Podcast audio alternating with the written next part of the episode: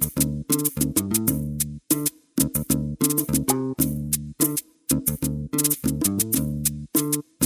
Hello and welcome. I'm your host, Neil Howard. Thank you so much for returning for another segment of Health Professional Radio. In this segment, we're going to be speaking with Mr. Matt Zemon. He's joining us here as author of the book Psychedelics for Everyone, a beginner's guide to these powerful medicines for anxiety, depression, addiction, PTSD, and expanding consciousness. He's also the CEO and founder of Happy. Happy's a mental wellness company. He's joining us to talk about psychedelics and how they can treat depression, anxiety, and trauma. He's He's also going to talk about the studies that are underway, the clinical trials, and maybe dispel some myths for us about psychedelics as well. Welcome to Health Professional Radio, Matt Zemon. Thank you for lending us some of your time. Neil, thanks for having me on and talking about this this topic. Well, briefly tell us a little bit about yourself and what got you interested in psychedelics. Neil, I've been a, an entre- a serial entrepreneur, and about four years ago, um, I had a chance to do a guided psychedelic experience and I was not a drug user, not even a big drinker. Um, didn't really think it was for me, but my friends uh, convinced me that it was a, it was a great learning opportunity, and I was I was shocked uh, about what I saw in this experience. I was able to reconnect with my mom, who died when she was 49, and um, and just have a number of insights, and knew that uh, immediately knew that I needed to learn more about this, and uh, and had to dive into the research and share what I've been learning with uh, with other people, and that's what the uh, Psychedelics for Everyone book is all about. Were you suffering with anxiety, depression, trauma, PTSD, or anything like that, or were you just curious about the science? It was a little bit of both, actually, and and what I've since come to realize is I was carrying a lot of things that I wasn't, um, I was just ignoring and putting into a drawer. So, for example, um, one of the realizations I had is I, I felt so incredibly safe and loved in this experience. And the almost a second after having that realization, it's like, wait a minute, I don't feel safe and loved. I can't remember feeling safe and loved prior to this. And um, and that was something that's like, okay, I need to change this in my life. I need to, uh, I can feel safe and loved in my everyday ex- experience. Um, uh, another insight is is being aware of, of my mom died, my dad died when, she, when he was young, my mom died when she was young. It's like I'm afraid of dying, and I'm living my life as if I'm going to die, um, afraid of dying. And what what does life look like if I live it not afraid of dying, but focused on living? And uh, and that was really a, a, a big change in my attitude and change in the way I, I viewed the world. Is that basically how psychedelics work to treat depression, anxiety, and the really treatment resistant type of depression? Is it basically a change in a person's uh, thought process? Or does it actually physiologically change uh, the way a person's brain functions? Yeah, so most uh, psychedelics, what they're going to do is they're going to improve what's called neuroplasticity and synaptic strength. Um, and it's going to allow neurons to fire in ways that they don't fire. So think about, uh, think about uh, skiing down a mountain. And as we get older, we get used to skiing in the same tracks, and those tracks get deeper and deeper, and, um, and we have this repetitive behavior. Well, when people take a psychedelic medicine, imagine now that that a, a snowstorm comes through and it covers up the tracks, and and now for that next run, you're able to ski anywhere you want in the mountain, and you're like, oh, I like this. I don't need to ski the same way. Um, psychedelic medicine gives you that look into what what it can be like to do something different, to think differently. And then what's important is the integration in the process after the medicine, where you can incorporate um, practices to keep that going. Um, so I, I say that psychedelics are not a cure; it's a catalyst for change. How it works physiologically. Think we all have a thing called a default mode network. And what the psychedelic medicine does is it it turns that down. So that's the that's the inner narrator that we all have that tells us that we're not good enough or this is bad or this is not that's judging all the time. It then uh, disassociates the us from us and allows us to step away and look at ourselves without the shame, blame, or guilt that is sometimes associated with with memories.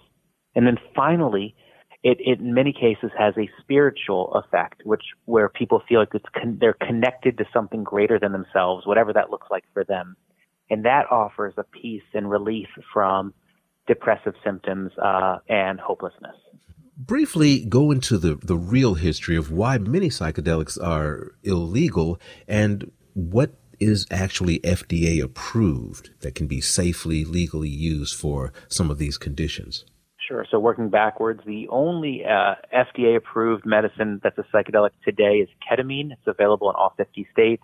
Um, and with a doctor's prescription, people can start working with, with ketamine. Uh, and they can do that in a clinic with uh, either intravenous or intramuscular, or they can do that at home with, with what's called sublingual or oral ketamine. So lots of options, 100% legal, um, uh, and, and ketamine is an FDA approved medicine. There are two medicines, MDMA and psilocybin, that the FDA has granted breakthrough therapy designation to. And these two medicines, uh, MDMA should be legal within the next couple years, psilocybin thereafter. What's happening with uh, MDMA that's that's really wonderful is uh, they're working with people with treatment-resistant post-traumatic stress disorder. Uh, think about veterans, first responders, victims of sexual assault, where nothing has worked. Um, they've tried the talk therapies and the different medications, and nothing has worked. And with just three sessions of MDMA, uh, 67% no longer qualify as having PTSD.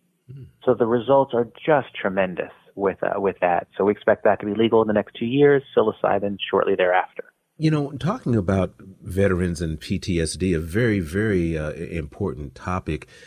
What is the success rate, if you know, about clinical trials involving uh, MDMA? Yeah, so that's that 67% um, success rate that, that I was just mm. referring to. Um, and uh, and again, re- there's 309 academic institutions either studying psychedelics or with psychedelic centers.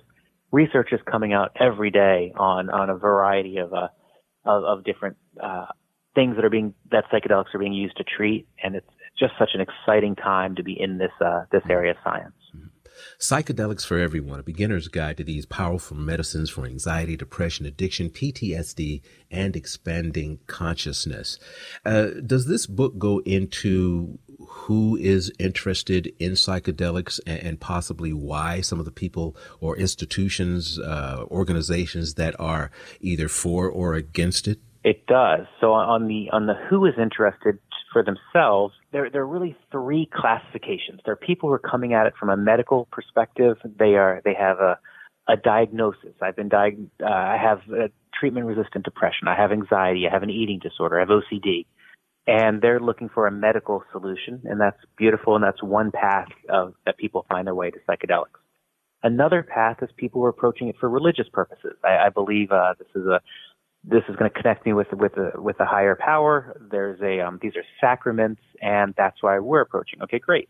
And then the third one is uh, uh, people who are approaching it for it can be optimization, or they they just want to be the the, the best them that they can be, um, and that's a different path. That's that is often um, the decriminalization nature path is is typically uh, um, where that group is is stemming from. Um, on the institutional side, I mean, it's already a multi-billion dollar industry. There are, there are pharmaceutical companies who are trying to figure out how do they patent and uh, isolate various strains. There is uh, the Department of Defense is trying to remove the hallucinogenic properties out of uh, psychedelics to see if that could be helpful. There are organizations that are are building um, training programs and um, and and medical programs around it. So there's lots of different. It's, it's a very fast growing uh, in industry. What's the one myth about psychedelics that you'd like to clear up, and then give us a website where our listeners can learn more? So I think the myth, anyone born after the Nixon administration passed the Controlled Substances Act of 1970, we've all grown up in a prohibition where we've been told just say no drugs are, are bad for you. There's no medical use. You're going to get addicted. They're going to fry your brain. And, um, and none of that was based on science. Uh, there, it was, it was a myth so that the Nixon administration could break up the anti-war left and, and some of the activities in the, in the black community. So what I encourage people to do is look at the research that's coming out and, and make their own decision of what's right for them or someone they loved or, or maybe even influence how they vote. For more information, uh, Matt Zemon, Z-E-M-O-N dot com. I have lots of videos, and, uh, and certainly the book is available anywhere that books are sold, and, uh, and there's an audiobook, so Psychedelics for Everyone. Matt, it's been a pleasure. Thank you so much for joining us here on Health Professional Radio. Looking forward to another conversation with you. Neil, thanks for having me, and thanks for addressing this topic. I appreciate it. You've been listening to Health Professional Radio. I'm your host, Neil Howard, in conversation with Matt Zemon.